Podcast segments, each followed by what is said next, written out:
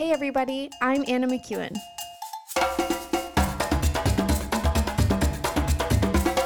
And now for Bob Switzer with the epic narrative. Welcome back. Welcome back everyone to the journey. The journey of Moses, and really our journey as well, right? Because as we interact with scriptures designed to walk us, walk alongside of us, to give us opportunity to not only interact with it, but also apply it and draw encouragement from it. If you draw condemnation, if you hear like this angry voice whenever you listen to the voice of God, then I think you're You're, you have some evaluation opportunities. I don't I don't know how else to put that. I mean, I used to know how else to put it. I used to just say, well, then you're just wrong. But I just think you have an opportunity to evaluate um, your position regarding uh, you and God. Because a lot of times when we hear condemnation, we put God in as the master over all things. And we are one of those things. And even though he loves us and ultimately will let us go into heaven, right now on earth, we suffer and we sojourn and we survive. And we keep reminding ourselves that we are sinners and God's disappointed and angry and probably wants to kill us, but Jesus, oh, Jesus keeps him from doing it. But man, God really wants to. He really wants to get us, wants to get us bad. So it's interesting how God just drops things into my life as I'm recording that I think, wait a minute, that's exactly what I'm going to record tomorrow. And yesterday was one of those opportunities. I was just sitting, minding my own business, and my wife said, hey, did you listen to this little, like not the whole teaching, but someone put like a clip of one of their one of their uh, teachings that we follow. Uh, wonderful young lady by the name of Rema, Rema Trainer. She, uh, she just posted this little thing on the word Yahweh, and she broke down She broke it down like this, and so I give it to you because I think it's important. So the the the name, right, when when Moses says, uh, you know, who who am who am I going to say sent me? Moses, uh, this is in verse fourteen. So this is where, you know, something we cover today, but it, I'm gonna I'm gonna hit it now just because. Verse fourteen, uh, God says to Moses, "I am who I am. This is what, what you are to say to the Israelites. I am has sent me to you." So those are, that word Yahweh is of course not really a word. It's four symbols, and each symbol has its own meaning. Now, the Hebrews generally didn't speak those symbols. They didn't want, they they had other other words. And there's there's a lot to it in that it means uh, the symbols are spoken with with breath, breath out and breath in. So it's literally you're breathing the words, the the word of the word God. You're you're breathing. He is our breath of life, right? And and that is that is one amazing teaching. My wife does that teaching. She does an amazing teaching on this breathing. We actually literally breathe out the praise of God every time we breathe because we say his name. We are lifting up his name. And just to exist. But as Rayma was teaching uh, this little, and again, I didn't, I didn't hear the whole teaching. But in this, in this little thing, she said, um, the symbols mean behold the outstretched hand, behold the nail. So her point was, even when he introduces himself to Moses, what he says is, if you want to know me, you have to look to Jesus. You have to behold the outstretched hand. You have to behold the nails, which goes into another whole paradigm as to, you know, did God kill Jesus, or did did we kill Jesus? Or I guess or is not the right uh, name in there because I'm giving you three options. But or did Jesus lay down his life for us because we needed a sacrifice in order to in order to understand and really believe that we were who God said we were. Like somehow, and and, that, and again, that's another huge uh, paradigm that that I've you know worked through, and that periodically comes into our into our story as we move along. But especially as we get toward the end of Exodus, where we talk about the quote sacrificial system and why it was implemented. But here in chapter three, verse fourteen, Jesus, God introduces himself, and at some level says, when you want to know me, you need to you need to know Jesus. You need to look at Jesus. And we do that in the Old Testament. And I believe, and I don't say this out of out of anything other than my own personal research, I don't believe anyone else has, has filtered and told the stories of the Old Testament with Jesus as their as their representation of God. And if Jesus is our representation of God, if he is the perfect picture of God on earth, if he shows us the character of God and the behavior of God, then God doesn't kill and destroy and bring sickness, because Jesus never did that to people. He did kill a fig tree, and in the context of that, he was teaching his disciples the importance and power that he was giving them with, with their tongue. They, he was giving them that kind of authority, that what they spoke would happen. And as I've periodically mentioned before, I think that's exactly what Peter did when Ananias and Sapphira were killed. He spoke out death, and death happened. He knew the power of the tongue. He was offended by Ananias and Sapphira lying to them. He had a word of knowledge from Holy Spirit that they were lying, and instead of just confronting them and encouraging them to walk closer to God, he kills them for it. And I believe that this is what happened, because it says at that point the people became afraid and no longer met in the synagogue. They were afraid to go to Peter. They uh, an encounter with God doesn't cause that kind of fear. Yes, it, yes, it causes humility, and you may feel overwhelmed by his presence, much like Moses did here at the burning bush. He was overwhelmed with the love of God. The love of God can feel crushing. It, it it's it's a weight, and I've seen I've seen it. I've seen it, you know, and I've felt it. It's overwhelming. But it doesn't cause you such fear that you never want to go back. It just, it, it causes such overwhelming gratitude that you, you literally wonder if you can, if you're going to live through it. It's amazing. And when you get up from it, when you, when you walk, you know, walk out of that experience, or, or when, as some, some Christianese, right, you could say when the glory lifts, it's, it's spectacular. And you never forget it. And that's what that's the experience that Moses is going through right now. And as we read through this, it's going to look like that. Excuse me, hang on. Whew. It seems so weird. I have something in my throat. I haven't eaten anything today. I've just had a cup of coffee. Anyways.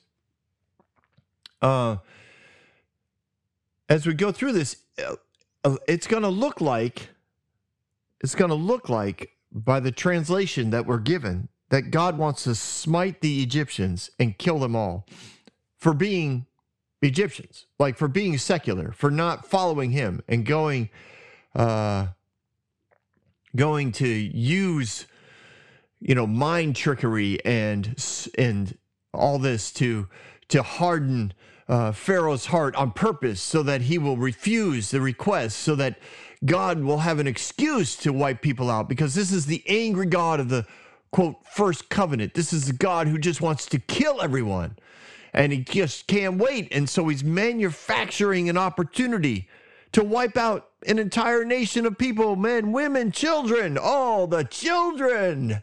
Yes. But he's justified. He's a holy God. I mean, surely God wouldn't commit genocide. That's something humans do, because we come from a sin nature, but God comes from a pure nature. So when he does it, everything's fine.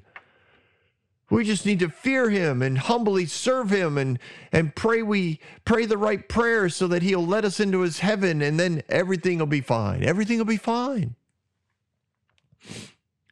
And I say that in a sarcastic manner. I say that to try and point out the irony of the of the preaching that so many people come from. The quote gospel of God's love to the to the world is is wrapped around this fact that that they present God as this angry God who you need to appease. And if you don't, like this is this is your one chance. If you don't pray the prayer in this meeting right now, you can walk out today, get run over by a truck, and man, God's going to send you straight to hell because he can't wait to get you. But he loves you. He cares for you. He sent his son to die for you. Receive that gift or die and go to hell. Anyways, it's a it's a fascinating paradigm that so many people have lived in, right? So what are we going to do? Well, let's read some verses and work our way through this. I don't know how far we'll get. We'll see. The Lord said, I have indeed, this is verse seven of chapter three, I have indeed seen the memory, misery, memory, the misery of my people in Egypt. I have heard them crying out because of their slave drivers.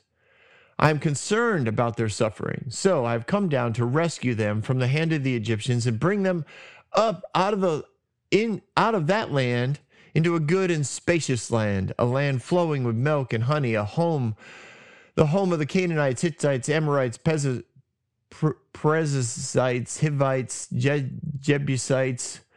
And now the cry of the Israelites has reached me, and I have seen the way of the Egyptians, that they are oppressing them. So now go, I'm sending you to Pharaoh to bring my people, the Israelites, out of Egypt. But Moses said to God, who am I that I should go to Pharaoh and bring the Israelites out of Egypt? And God said, I will be with you. This will be a sign to you that it is I who have sent you. When you have brought the people out of Egypt, you will worship God on this mountain. And God said to Moses said to God, suppose I go to the Israelites and I say to them, the God of your fathers has sent me to you, and they ask me, what is what is his name? Then what shall I tell them? God said to Moses, I am who I am. This is what you are to say to the Israelites, I am has sent me to you. And God also said to Moses, say to the Israelites, the Lord, the God of your fathers, God of Abraham, God of Isaac, and the God of Jacob, has sent me to you. This is my name forever, the name you shall call me from generation to generation. Right? That whole I am thing. Look to Jesus. The breathing in and out of the of the name of God. You will call me this forever. Right? Even remember, it, it, maybe you don't, but in the New Testament, Jesus stands up in the temple. He's there one of many, many weeks where he's there, and he reads from the book of Isaiah, and he's, you know, he calls himself God. He calls himself this. And then again in, in the New Testament, where he's standing and he and he does the whole I am statements. He's saying, I am. I am the bread of life. I am the vine. I am the way. I am the truth. I am the light. He's he's he's reminding people, I am the God of the Old Testament. We cannot look at the Old Testament and not look at it through the filter of Jesus. If we do, we are separating something that was never, you can't separate the Trinity. I mean, we we talk about it in three, you know, in three parts, and and we can find them if, if you, you know, if you followed me uh, in season one, we see him right there at the beginning. We see all three parts of the Trinity represented in at the creation, and and again in the New Testament, it's presented again, and you see all three. It's not a word in the in the word in the Bible. I understand that. People love to point that out. Well, Trinity is never used in the Bible. I know. But all three parts are there, but they're never meant to be separated ever. So you can't look at this and say, yes, we've got an angry God, but we got a really nice Jesus, and that's the one we're going to focus on. No, we focus on Jesus the whole time. The whole time. So when the Lord says, well, even now, sorry, a side note, right? It says uh, last last week, right? The angel of the Lord was in the flames. And who is that? That is Jesus. Theologians, uh, even very few theologians will argue with this point, that the angel of the Lord is the name for Jesus in the Old Testament. So Jesus is here. And if you're saying that Jesus is a good guy, God is a bad guy, then it's Jesus here that says, I'm going to, I want to kill everyone. Now, now you know, oh, you just, there's so many inconsistencies that theologians have to, the, the gymnastics you have to do to keep that picture of God is crazy. And yet so many people believe that, you know, this position that I take, and I'm not the only one in the world that has ever taken it, but when they hear things like this, and I've, I've spoken to my several of my friends who are very astute Bibliologists, they know the Bible really well. And when they hear this this kind of view, they, they man, it just gets their hackles up. They think, no, this can't be true. God, no, no, that's not, no. And it's like, well, then we, it's the most consistent view. It's the most consistent view. And you have also have to remember, this this whole history, right, is written as a history. It's not written in real time. Moses is looking back at this, and from his perspective, if I don't give God credit for everything, then I'm taking glory from God. This is a this is a perspective about God that the Hebrews have had for years and continue to have. So as he's writing the history that he went through, as he's writing these events down for the world to hear and see, he's giving God credit for things that I don't think God ever intended to have credit for. He's writing it from a perspective that says God does everything. Don't mess with God. He's writing it to a group of people that he believes need to be contained, because if they're not, they'll they'll run off and do crazy stuff, because he's seen it. It's, it's fascinating how translators and interpreters of the Word of God, you can't help but get yourself out of the way. Uh, and not out of the way. You can't help but to keep yourself. You're in the way. Your perspectives get in the way. My perspectives get in the way. Let's just be honest. All right. Sorry, man. I don't. Uh, we uh, we did read. Yes. So we are theoretically on this journey today. So God says in verse seven that he has seen, he has paid attention to what's going on. And their cries of oppression, I don't think uh, were any surprise to God. Because he, it's not like he walked away. He hasn't ever forgotten them.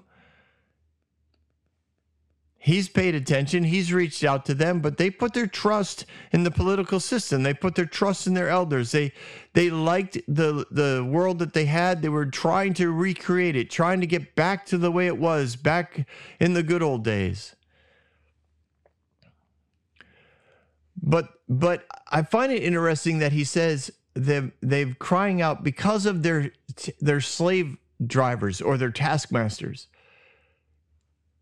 To make a note in this particular, you know, in the way that this is written, means that that it the taskmasters have become the driving political force in Egypt. They are the ones with the power and authority.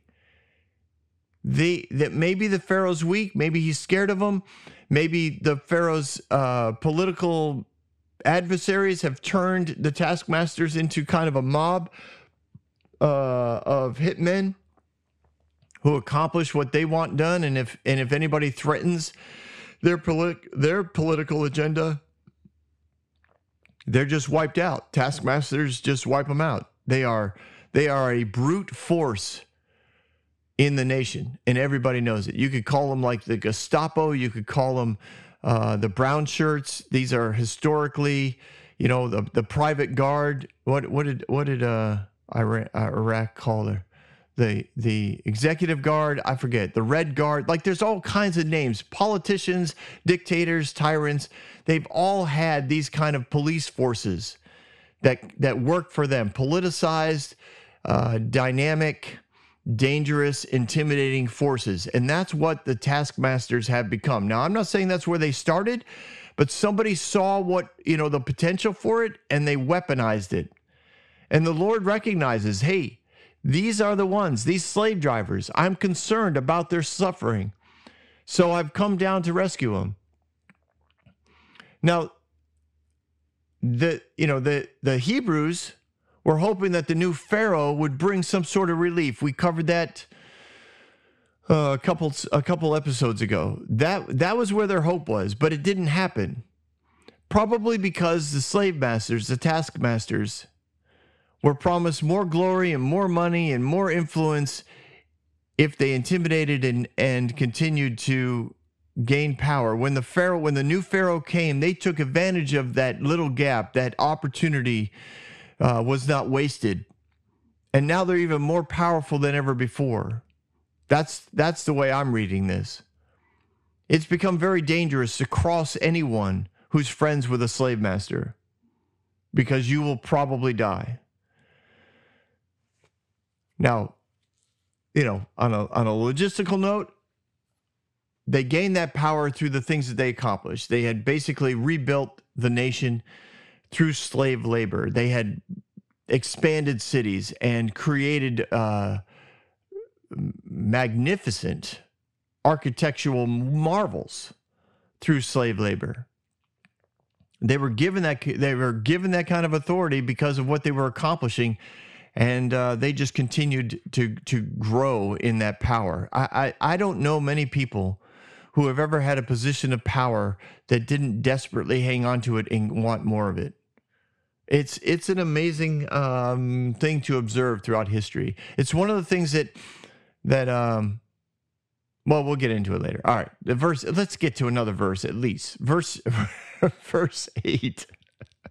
I've come down to rescue them from the hand of the Egyptians and bring them up out of the land into a good and spacious land, a land flowing with milk and honey, the home of all these people. So God is going to provide a way out. I, this involves a choice to follow, right? This is an invitation to Egypt to let the let this plan go through. This plan ends with the Hebrews back in the promised land. There is, please note this, there is no mention of mass death. There is no mention of destruction. There is no mention of wiping out the the uh, the Canaanites, Hittites, Amorites, Perizzites, Hivites, and Jebusites. There's no mention of it.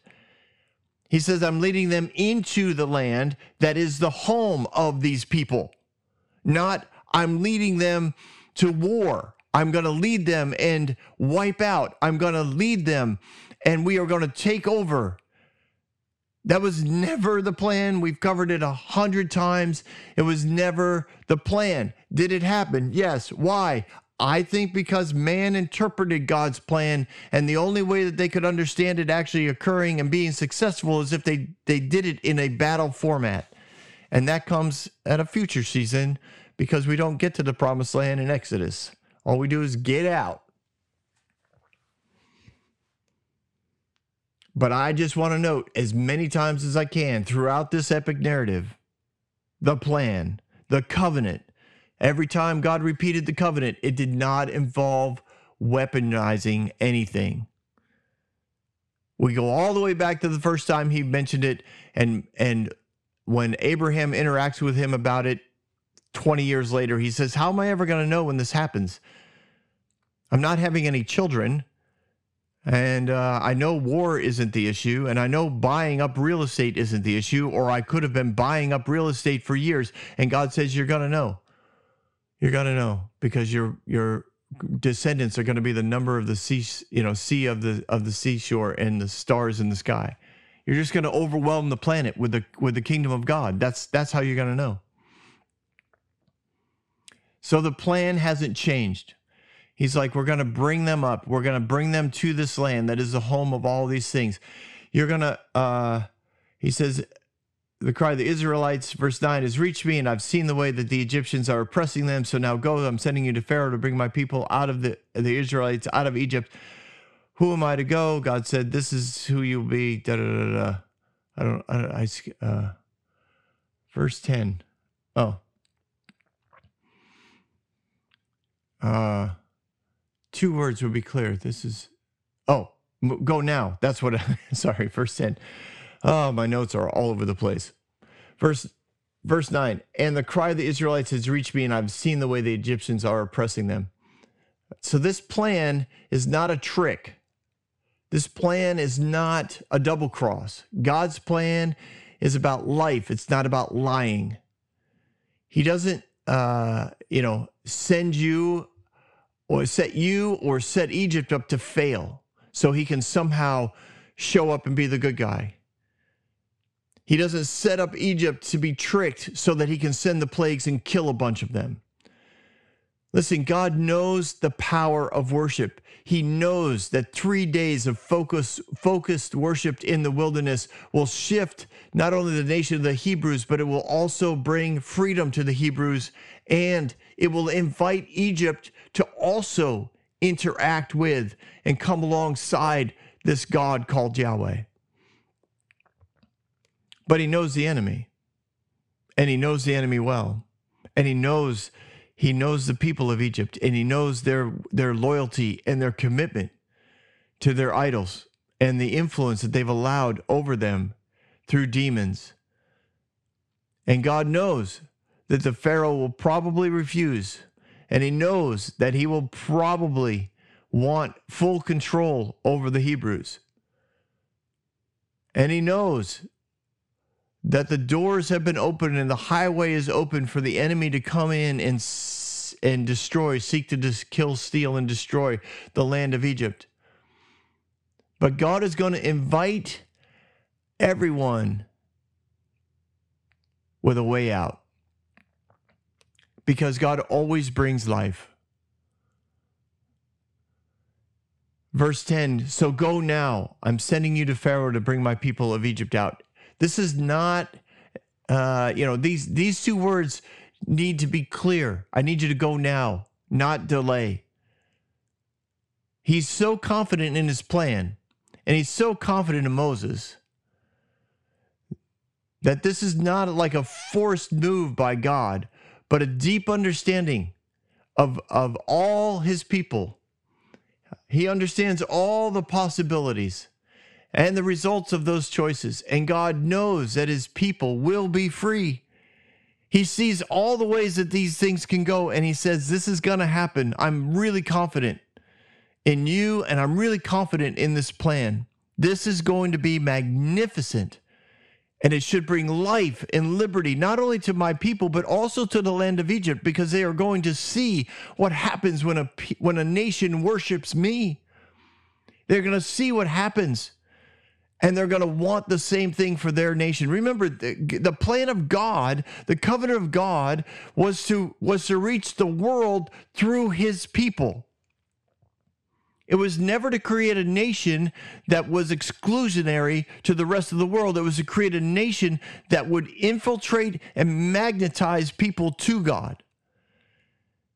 The plan of the of of Moses to go ask for a three day three days of worship in the wilderness was to was to become a light in the wilderness, so that Egypt and other nations would be like, wow, that's what we want. Think about the supernatural possibilities of a nation spending three days in worship, the the supernatural breakouts of healings, the restorations that would occur. The, the inner healing that would that would occur, the wholeness of people's beings, to be in frequency with the Creator and the creation. This would have been, this honestly would have been more magnificent than anyone has ever imagined. That's the plan of God. Well, why didn't God make it happen? Because God is a God of love. And love allows for freedom, and he honors and he loves his people. And if he controls his people, he's not loving them. And so there are choices that are that that Pharaoh makes, and there are choices that Moses makes, and there are choices that Aaron makes, and there are choices that the elders make that impact the overall plan of God. But the plan of God is always life, and it's always love, and it's always available. He's going to give choices to people, and that's his plan. Does he know the way that those choices will probably go? Yes.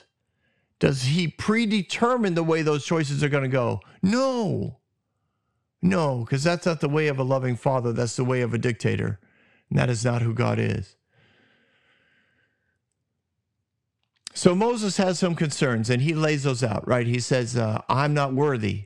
I lack the gifts for this task, which, of course, at some level, we all know that's not true. Like, his training is off the charts. His brilliance is off the charts. Yes, he has a stutter, but but that's not enough to keep you from. But but it is if you're if you're not confident in yourself. I mean, how many of you have seen a friend who's really good at something keep telling you they're not good at something?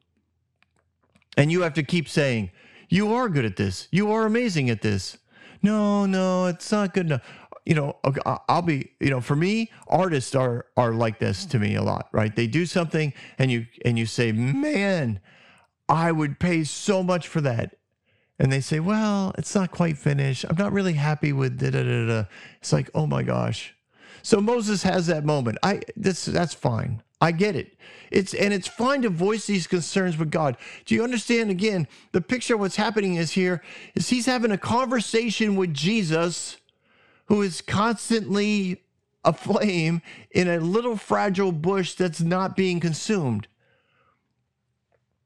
And we have no idea how long this conversation goes. Again, we read these verses like it happened in five minutes.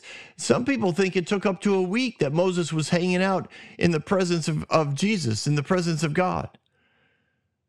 I've been in the presence of God. Trust me, time time uh, disappears, and I am incredibly time-oriented. Like ridiculously intuitively time oriented.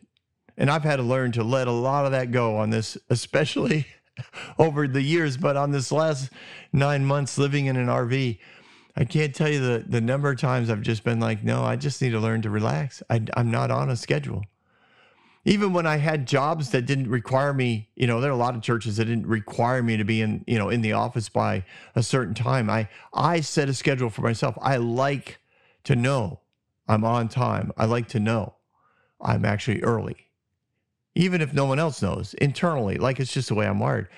So we don't know how long Moses was there. And like I said, I've been in the presence of God, and I, you just, you just don't know. Time just kind of goes. You don't know. You look up and it could be hours, and it feels like seconds.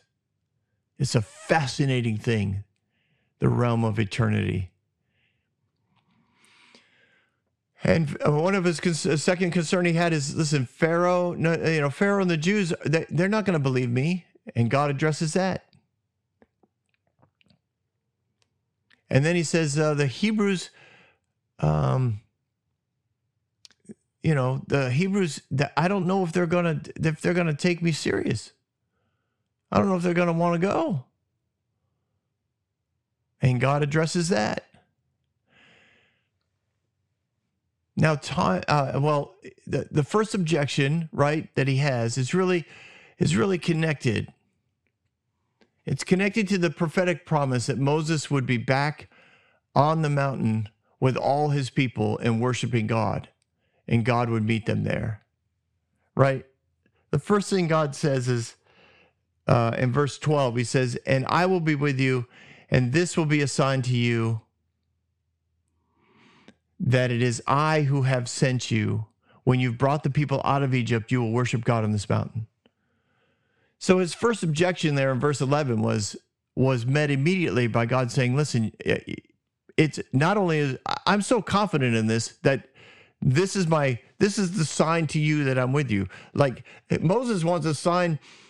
Moses wants a sign that he's the man for the job. Like right now, like, how am I going to know I'm the man for the job here now? I want to know now.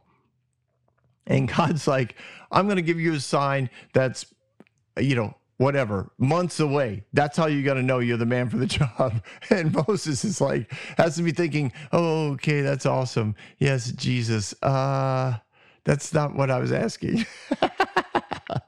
So many times we ask questions for God, right? And his answer is like, no, well, that is an answer, and it's an awesome answer.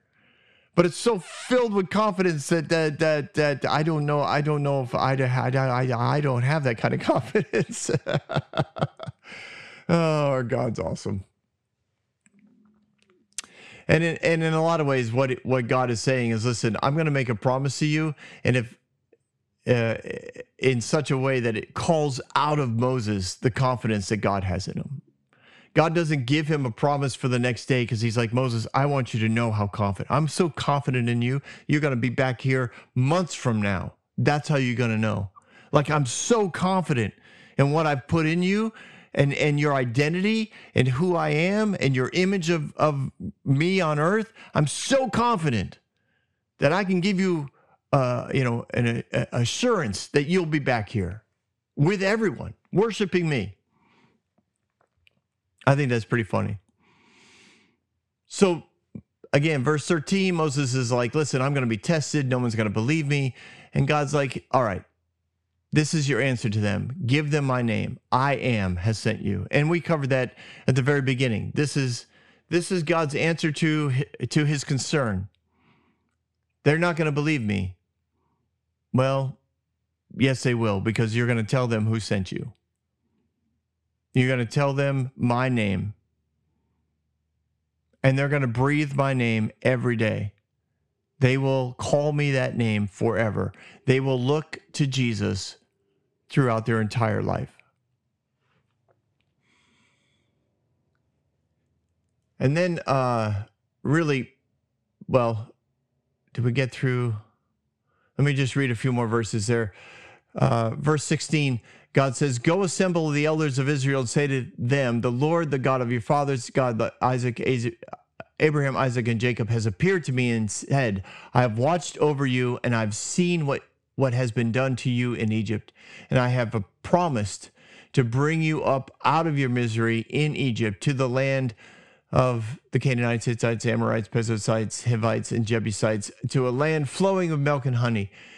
The elders of Israel will listen to you. Then you and the elders are to go to the king of Egypt and say to him, the Lord, the God of the Hebrews, has met with us.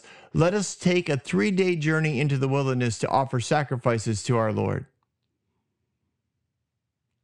I'm just going to continue. But the but I know the king of Egypt will not let you go unless a mighty hand compels him. So I will stretch out my hand and strike the Egyptians with all the wonders that I will perform among them. After that, he will let you go. And I will make the Egyptians favorably disposed toward the people so that when you leave, you will not go empty-handed. Every woman will ask her neighbor and any woman living in her house for articles of gold and silver and for clothing, which you will put on your sons and daughters, and so you will plunder the Egyptians. The plan will be accepted, and the plan will be, uh, will be, um, you know, accurate. It's going to be presented, and it will be accepted, and it will be accurate, and the elders are going to listen to you. Now, he knows that the elders are in a position to listen because they're finally in a position where they're praying and crying out to God that has, in essence, required God to respond. And God's response was right away. The time of, of, his, of how long it took from the response of Moses to God is, is something none of us know.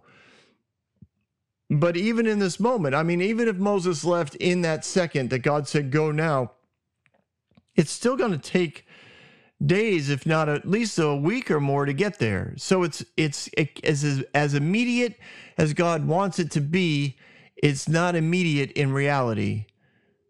And that's okay. But he knows the elders are ready. For over forty years, they've tried to change policy since Moses left. And it, and it hasn't worked. It's only gotten worse. And especially now under a new Pharaoh, new policies that have been enacted. They are ready for leadership. They are ready for someone to take them up and out. They are defeated. They are wounded. They are rejected. Their egos are hurt. They need somebody else to take, you know, to take the lead. They and, and God knows this. Not because he's forced them into that position, but because he knows his people. He knows his creation. He's like, don't worry, this is going to work. God isn't controlling actions. He's he's predicting it because he knows them so well. And also, again, remember, this is written as a history. Uh, this is written from the memory of Moses, a perspective that says, I'm going to give, you know, God credit for moving mountains and for... and for, you know, designing this plan. But the plan, as it's repeated here, still doesn't involve killing everyone. God's like, my, you know, my mighty hand compels them. He's going to do signs and wonders, but he doesn't say, I'm going to wipe out the nation. The land uh, would become theirs by blessing and by favor. This comes from, you know, from heaven. This is a this is creation principles, not death and destruction principles. He says, I want you to meet with Pharaoh. I'm going to give you access to the elders because they are ready to listen. He lets them know, listen, you're going to go before Pharaoh. No one has any ill will towards you because of what happened last time. You're going to be fine. Now this this is uh you know this is a reasonable request.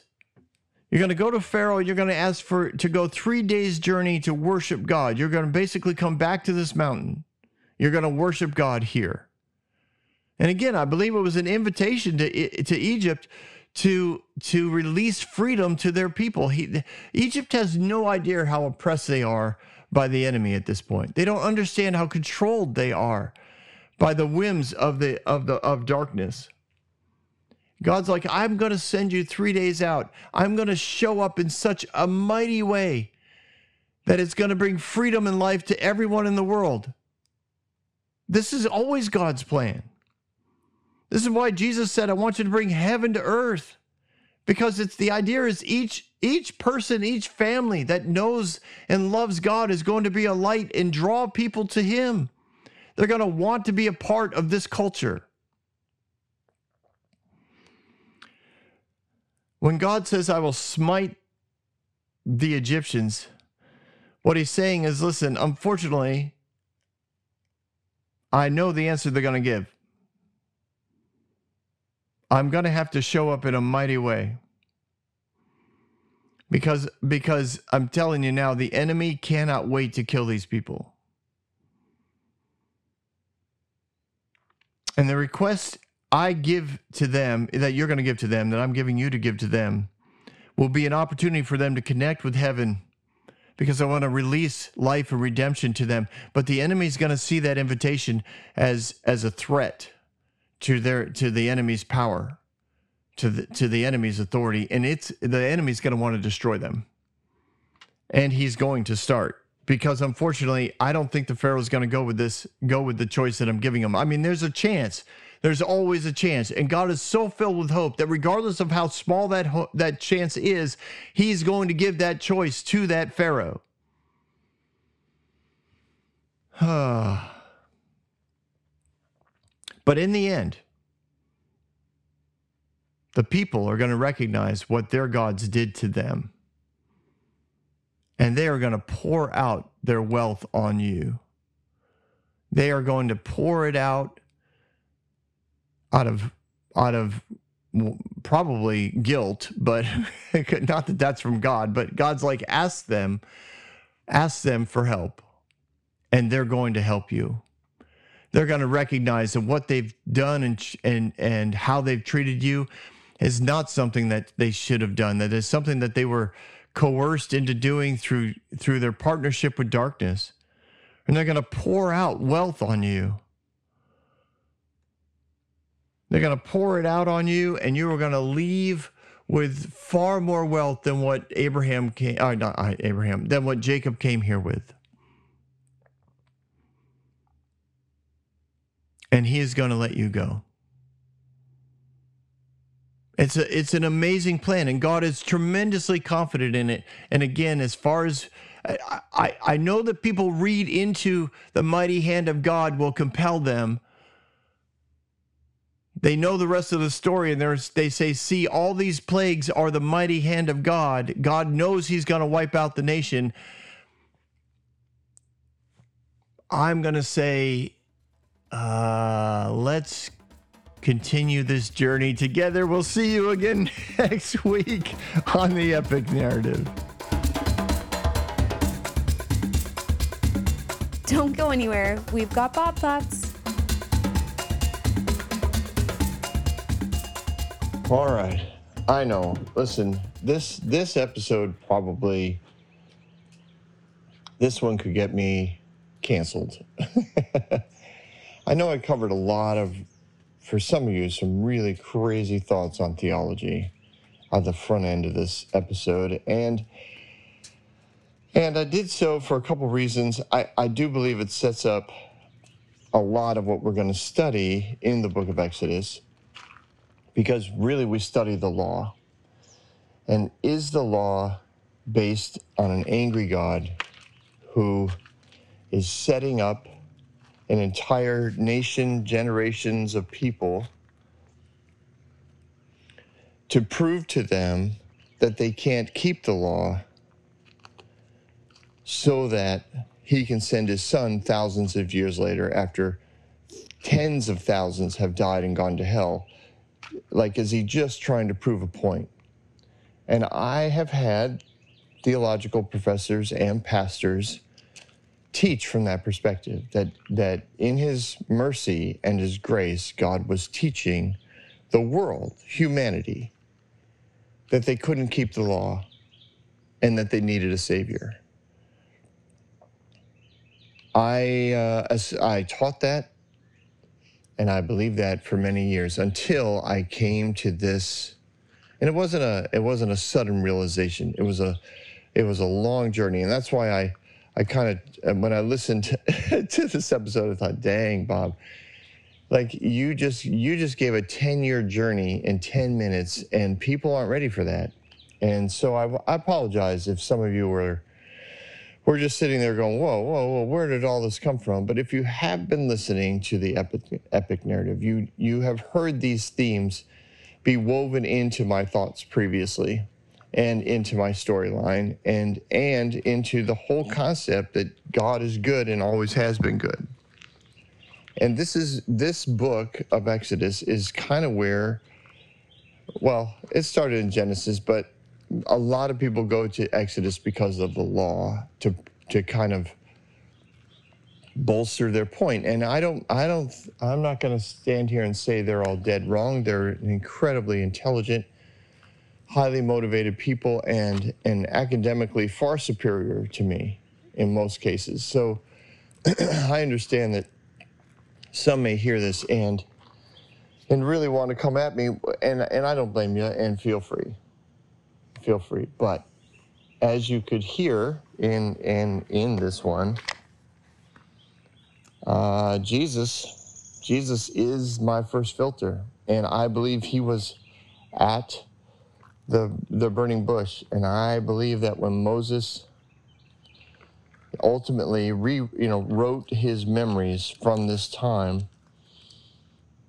one of the things he did was was write it in a way that he thought the people the people needed to hear it, and uh, that influenced the words he used, and I think it influenced uh, translators in years to come that they pre- portrayed aspects to God's character that I don't think are there. So, sorry if I freaked you out. Uh, I'm going to ask you to stick with us and keep enjoying the uh, the story, even if you don't like the theology. I think the story's there. What I have found that even though I have this radical view of the goodness of God and and and the fact that He's never changed that character, His character of being good, uh, I've never I've never seen it change the dynamic of what God is trying to teach us. And uh, I, I, so, so I don't, I don't think I changed the Bible. Uh, yeah. Oh, so many thoughts. Listen, we don't have the time for it, but, well, technically we do. It's a podcast. I could talk for hours, but let's just leave it at that. If, if today really freaked you out, I'm going to ask you just to take a deep breath and keep listening. And those of you who were listening and you went, wow, that is exactly, like, that makes so much sense, because I felt like that when I first heard it. Uh, yeah, then great. Uh, let's, yeah, let's all continue this journey. And uh, thank you guys very much for your time. And for those of you who do support us, thank you for your support. Your gifts mean a lot. It means, uh, you know, for for I, for somebody who is, you know, working part-time jobs and making ten dollars an hour and just really kind of inching along until the Lord really opens something up, your gifts really uh, matter. And uh, thank you very much. And if you want to give, the link is in the uh, in the description of the podcast. It's also on my Facebook page. It's on my Instagram page. And um, yeah, your gifts mean, mean a lot. Thank you very much. Have a good day, everyone. I'll see you next week on The Epic Narrative.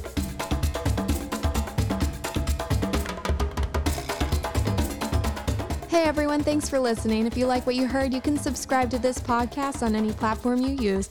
You can also reach out to Bob for questions or booking at the bob switzer dot com or email him at the bob switzer at gmail dot com. See you next week, guys.